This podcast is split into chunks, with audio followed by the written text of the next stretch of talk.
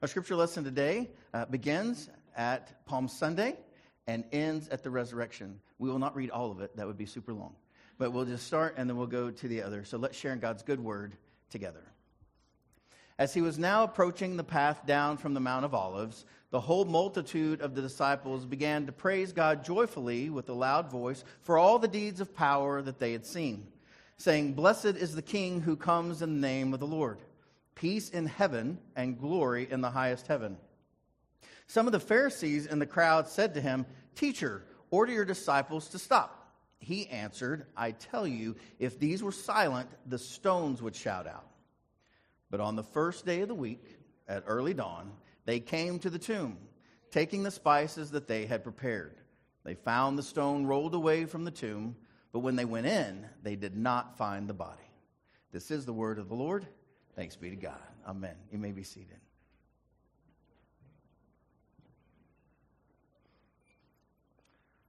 A lot can happen in eight days. The stone was rolled away not to let Jesus out. The stone was rolled away to let the women in so that they could see and know what God was already up to. God was already very much alive and at work. He had conquered death and was making all things new. That's what Easter's all about. My name is Mark Foster. I'm founding senior pastor here. We're so glad to welcome you to Easter this year. It's, it's wonderful to have everybody with us. And so, if you're a member of our church, it's, it's so good to see you again. Uh, but I know that there are some of you here that were drugged here by grandma. You just had to come, uh, or a spouse, or a friend, or uh, whatever it may be. And I want to say welcome to you as well. And for those of you um, who are new to us, uh, I know what you're thinking. How long is this going to be? And perhaps, why should I listen? What does this have anything to do with me? This is, this is not my story, it's not my deal. Well, here's the thing, friends. If you receive the gift that I'm about to offer you today, you will be able to do things that you have never been able to do before in your entire life. And the people around you will be better off because of the power and the grace and the love and the mercy that comes out of you into the world. And actually, the entire world will be changed for the better, for good, forever. That's what Easter is all about. Paul begins to explain this to the early church in Corinth. Uh, he writes this in, in what we now know as the letter of Second Corinthians. He says this One man, Jesus, died for who? Now, you'll notice that doesn't say church people. It doesn't say the Jewish people that were following him. It doesn't, it doesn't say anything other than, what's the word? Which means even if you don't believe in him, he believes in you. And he's here for you. That's what Easter's all about. That puts everyone in the same boat, everyone. He included everyone in his death so that everyone could also be included in his life. A resurrection life, a far better life than people ever lived on their own. Now, friends, for thousands of years, tens of millions of people have claimed that Jesus' tomb was empty. And not only that, that Jesus appeared to more than anybody know?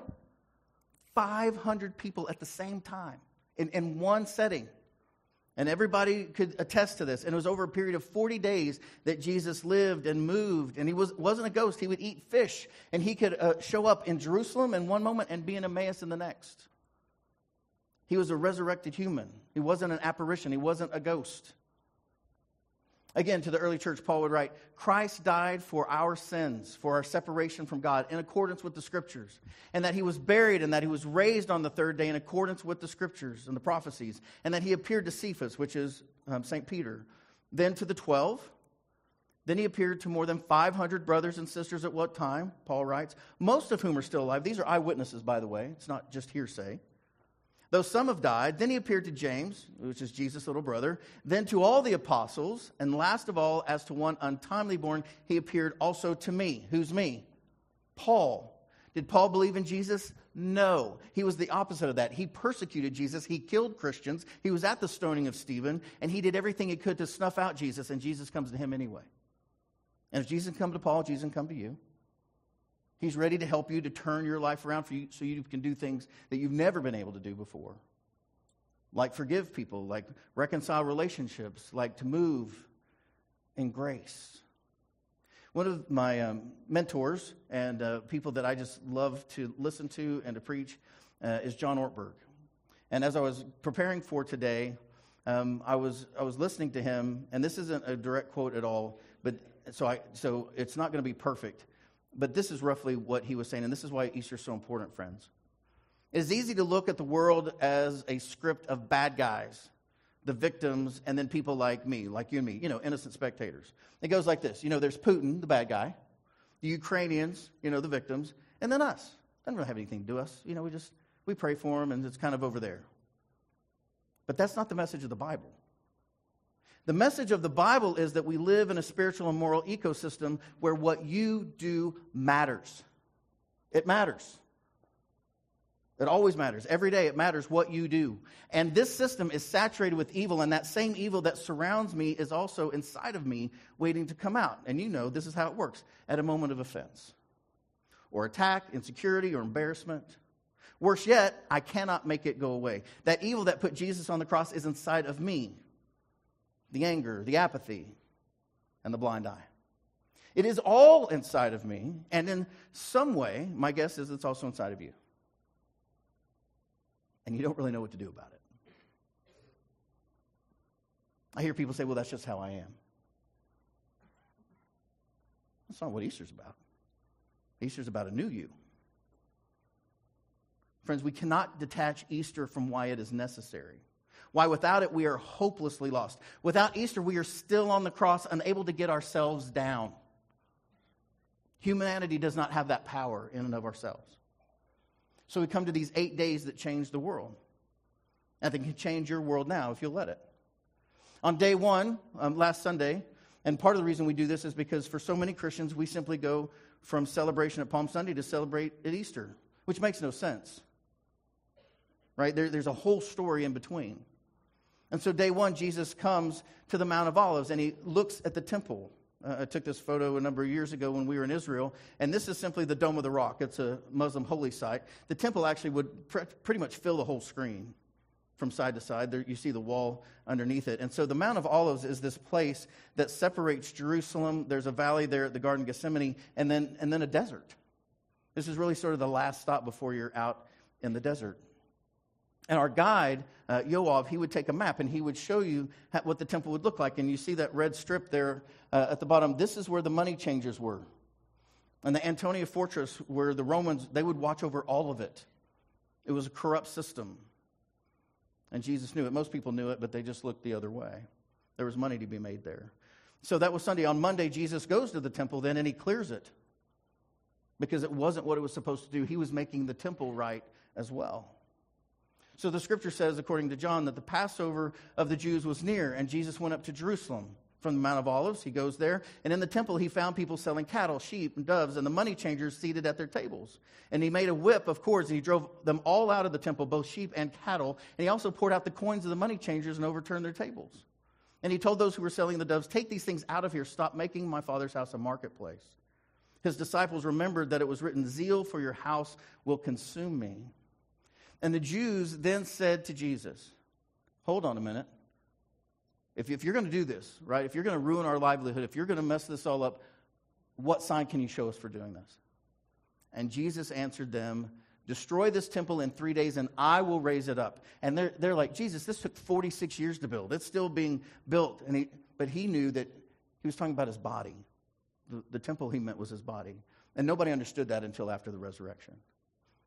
So that was Monday. On Tuesday, Jesus goes back to the Mount of Olives and he begins to teach his disciples according to the Gospel of Mark. And when he was sitting on the Mount of Olives opposite the temple, he can look out and see it. Peter, James, and John and Andrew, they asked him privately, Tell us, when will this be and what will be the sign that all these things are about to be accomplished, the end of time when the Messiah comes? Because they recognized Jesus was the Son of God, the Messiah. Then Jesus began to say to them, Beware that no one leads you astray. But about that day or hour, no one knows Neither the angels in heaven nor the Son, not even Jesus knows, but only the Father, he said. Beware, keep alert, for you do not know when the time will come. And what I say to you, I say to all, keep awake. And that's the message for us this Easter. Stay awake. Because you don't know when Jesus is coming to you or when you're going to him. No one knows that but the Father. So, this Mount of Olives, again, it is a place of prayer, and it overlooks the Garden of Gethsemane and the temple. And, and so, it's this, this holy place of prayer. Now, down in the Garden of Gethsemane, it is an olive garden, not the olive garden where you might go to lunch, but an olive garden, like a grove, right? And so, these olive trees, some scholars believe, were there at the time of Jesus. They're that old. And you can go there and you can actually be in the place where Jesus wept and prayed and asked God, you know, let this cup pass from me, but not my will, but yours. And so Jesus actually does the will of the Father. He chooses the cross for you and me. And from that garden, he can look up and he can see the temple. You can see just a very little bit of the Dome of the Rock, but the temple would be all the way across there. Jesus could look up and know that was his destiny. That's what he was going to do, to change the world this Easter. And so you can see it's a dramatic change in elevation from the garden up to the temple. And so we come to Wednesday. And Wednesday is the day that Christians um, from the time of Jesus, they fast on Wednesdays and Fridays uh, because Wednesday is the day that Judas betrayed Jesus. He made the deal with those who wanted to kill him. According to Luke, it says this Now the festival of unleavened bread, the Passover, was near, and the chief priests and the scribes were looking for a way to put Jesus to death for lots of reasons, uh, not the least of which was he was messing with their money at the temple. For they were afraid of the people. Then Satan entered into Judas, called Iscariot, who was one of the twelve. And he went away and conferred with the chief priests and officers of the temple police about how he might betray Jesus to them. And they were greatly pleased and agreed to give him money. So he consented and began to look for an opportunity to betray him to them when no crowd was present. And that's still the way it is today. Most people don't struggle too much in a crowd, they just go with the crowd. But the sin that lurks so closely, it comes when no one is looking. And so they waited for that time. And it was about to come the next day. So you come to Thursday, what we call Maundy Thursday, a mandatum when Jesus washes feet. I mean, think if you knew that you had 24 hours to live, what would you do?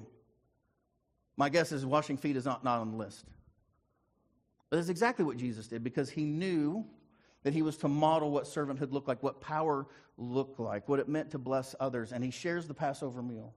And each week, when we remember this meal together, um, we basically read from Matthew, where it says, While they were eating, Jesus took a loaf of bread, and after blessing it, he broke it. He gave it to his disciples and said, Take, eat, this is my body.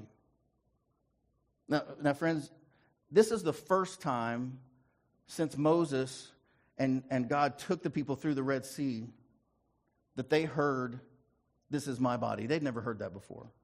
It was supposed to be uh, the lamb and, and the bread and the Passover meal. No, Jesus says, This is my body. They didn't understand that. Then he took a cup, and after giving thanks, he gave it to them, saying, Drink from it, all of you, for this is the blood of the new covenant, my blood of the covenant, which is poured out for many for the forgiveness of sins.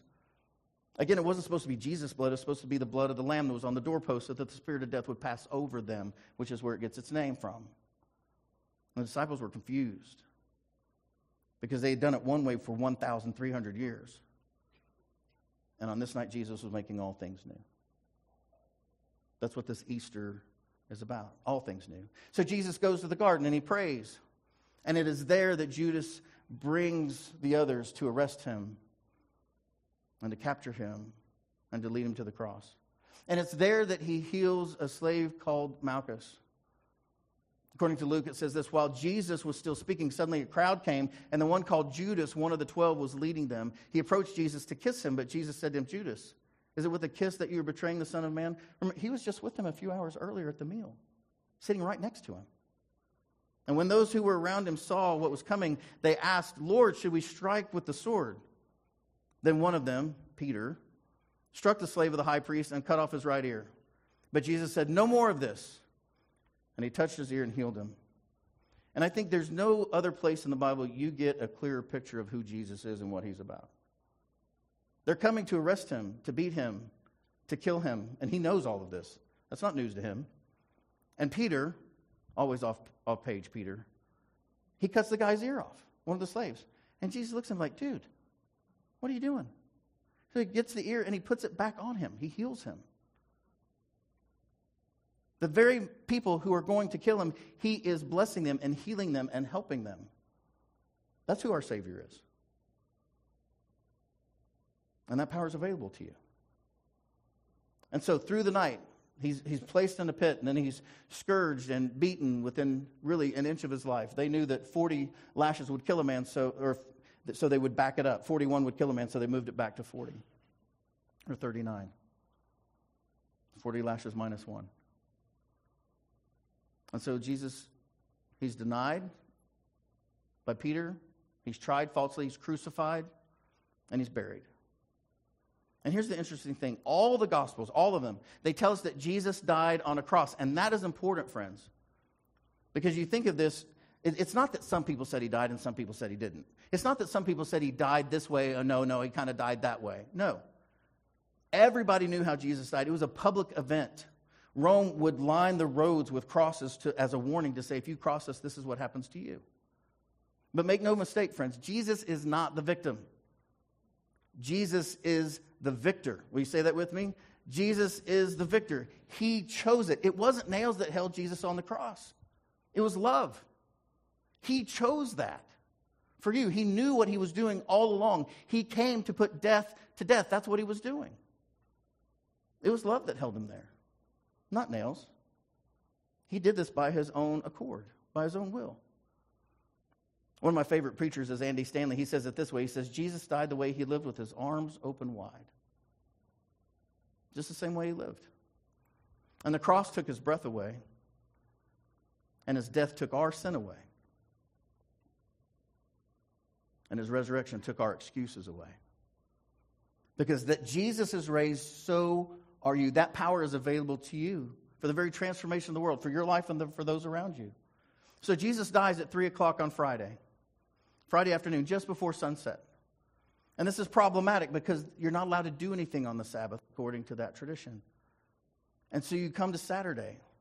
And Saturday, Saturday is the day that you know you have things to do, but you can't do them. It just doesn't work out. All hope is gone. There's not a single person on the planet that believes Jesus is alive on Saturday. Not one. And they wait. And maybe you've been in that spot where you know you're supposed to do something, but you simply can't do it yet. You have to wait. And that's what Saturday is. But here's the great thing about Saturday. This is my favorite quote of all Easter. I try to use it every year.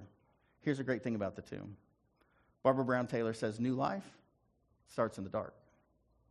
Whether it is a seed in the ground, a baby in the womb, or Jesus in the tomb, it starts in the dark And that's good news. Matter of fact, it always starts in the dark. You can't have new life without it. You can't have a resurrection without death. You can't have a crown without a cross. And that brings us to the eighth day, the day that we now live in. N.T. Wright, who's a great biblical scholar, he puts it like this. He says, The resurrection, it isn't just a surprise, happy ending for one person. It is instead the turning point for everything else. Everything else. See, Resurrection Day is the day when God renews all things. All things. That's what Easter is about. He says, but we, N.T. Wright does, he says, we should remind ourselves that the earliest Christians lived in a world where Sunday was the first day of the work week much like our Monday, and that they valued its symbolism so highly that they were prepared to get up extra early both to celebrate Easter once again and to anticipate the final eighth day of creation, the start of the new week, and the day when God would renew all things. So imagine you get up on Monday, you get up super early so you can come and celebrate and be filled with the power of God so you can go out and live in the world. That's what our Sunday is supposed to be about. So in the early church, over and over, over again, at every opportunity, they would make things in an octagon. Not to say stop, but to say go. To go in the power of Christ, to go and be renewed. And so I had the great opportunity to go to uh, really Ephesus, uh, where we get the book of Ephesians from. And there's a cathedral there um, from St. John. We had a worker there uh, during the Syrian refugee crisis, and I was able to go visit that family. And here's Michael. He's actually in the baptistry at St. John's, and you'll notice that it's eight sided because you would come down the, the stairs you would be baptized, made new, and come up out the other stairs. And it was in that place that all things are being made new. At your baptism, you're made new.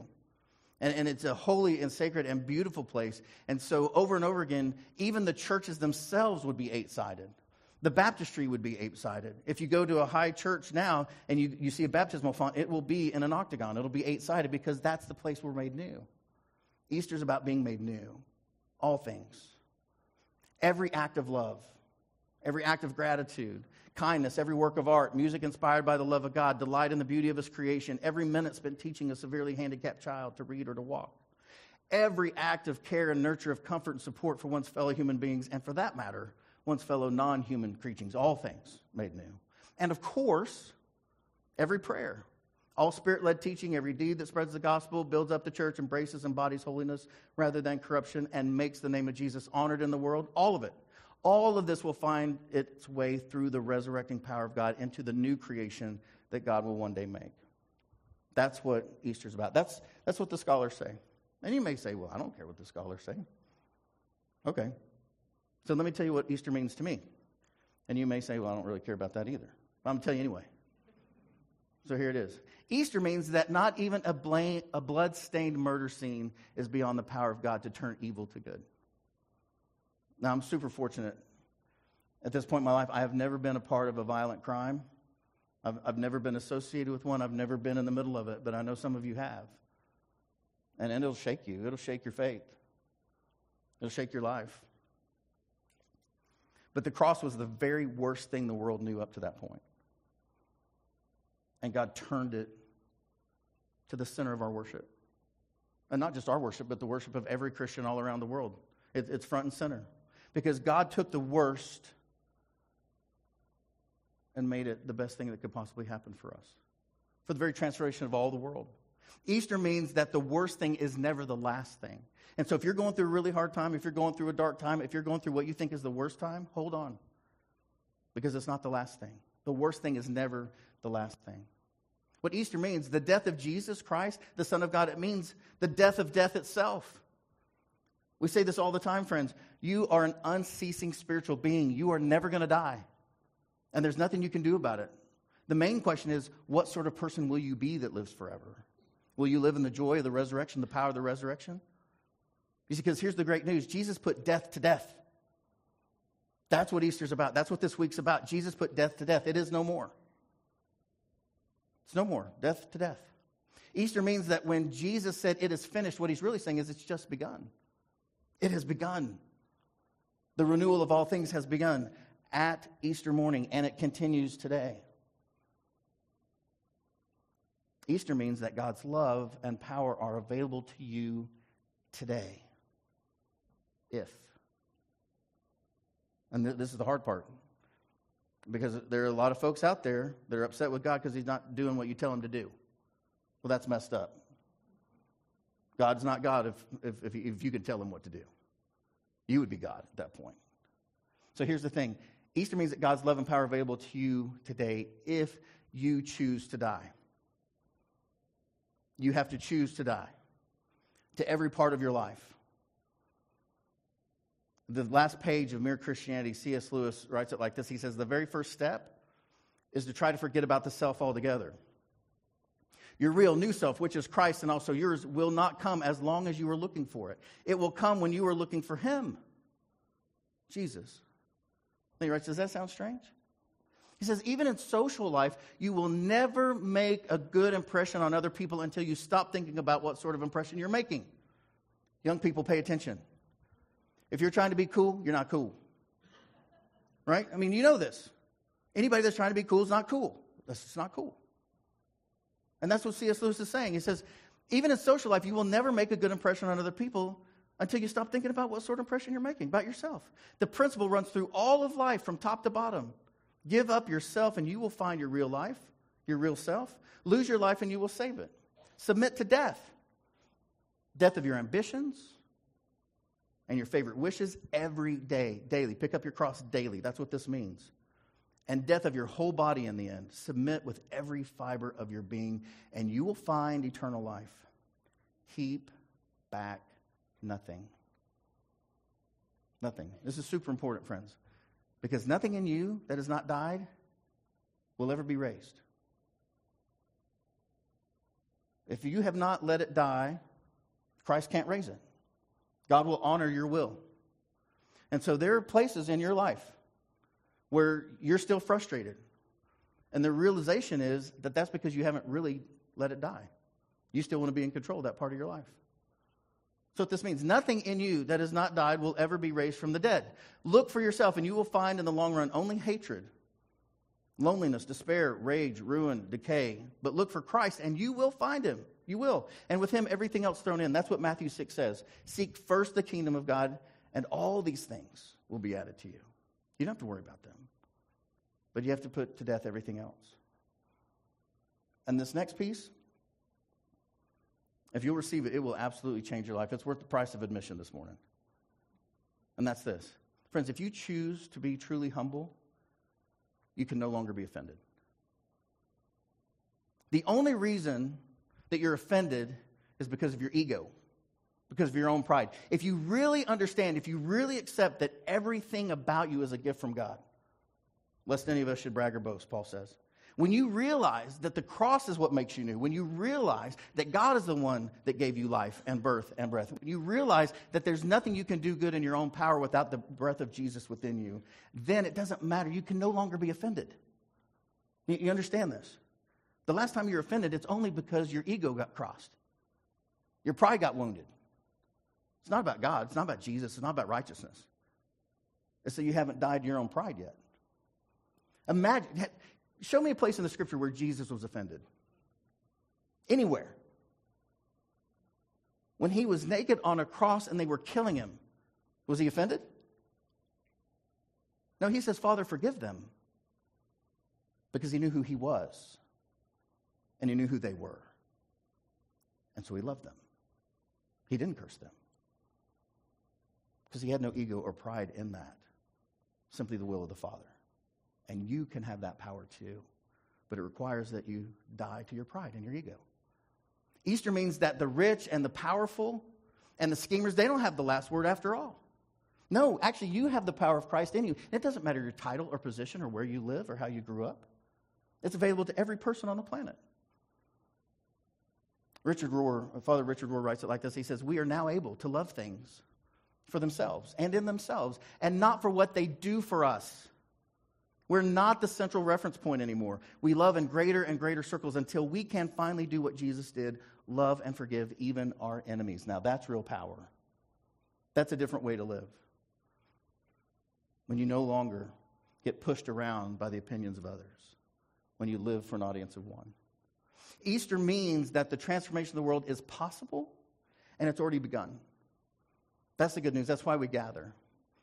Again, N.T. Wright says Jesus will be personally present, the dead will be raised, and the living Christians will be transformed. So when it comes to Easter, I don't just believe it, I'm counting on it. And you can count on it too. That's how we live, that's how we move, that's how we have our being. We're counting on it. You see, Jesus' resurrection is the beginning of God's new project not to snatch people away from earth to heaven, but to colonize earth with the life of heaven for the very transformation of the world. A few uh, months ago now, Chantel and I were in a continuing education event at a monastery. And one of the great things about monasteries is they're full of religious art, which is something, if you're Protestant, you don't see much of. So we came across this painting, Chantel did. Uh, it's called Love at All Times. And it's so beautiful. As the love of Christ on the cross is enveloped in this mother's arms surrounding this child at all hours, at all times, in all places, ready to comfort you and feed you and nurture you and care for you and burp you. Because we all get a little gassy from time to time in our pride. Just got to, like, it's going to be okay. Right? So we have to ask ourselves am, am I going to die to my own project? Am I going to die to my own agenda and trust that God has an Easter for me? that there really is an Easter for me. I'm going to let God wrap me up in his love and his care.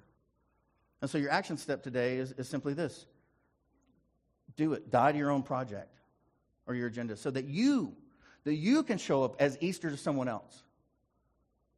You see, we are Easter people. That's what we claim. That we're Easter people. We're people of the resurrection. We move in the power of the resurrection. So you can be the person who brings hope. You can be the person that brings life. You can be the person that brings the resurrection power to the world. That's our job as the body of Christ in the world today. So we ask questions like how can God use me to be Easter to someone else? To raise up those who have been beaten or tossed aside as Jesus was? To come alongside those who have been falsely accused and even arrested and imprisoned as Jesus was? we get to move in this sort of love and comfort and joy and peace at all hours, in every situation, in all places. And we get to ask ourselves again will I show up at the cross? At the foot of the cross? At the deepest moments of the world's pain, not just my own, and trust that God will turn it, raise it, use it? Will you and I offer the suffering love of Easter so that the world may know, so that another will know the love of Christ? Or we simply look away as an innocent bystander. The choice is yours today. Will you be Easter? Will you live in Easter now? If so, I ask that you would pray this prayer with me. Lord, help us see you. Let us live as Easter people. You are risen. You are risen indeed. And all of God's people say, Amen. And now, with the confidence of the children of God, let's share in the Lord's Prayer together. Our Father, who art in heaven, hallowed be thy name. Thy kingdom come, thy will be done, on earth as it is in heaven. Give us this day our daily bread, and forgive us our trespasses as we forgive those who trespass against us. And lead us not into temptation, but deliver us from evil. For thine is the kingdom, and the power, and the glory forever. Amen.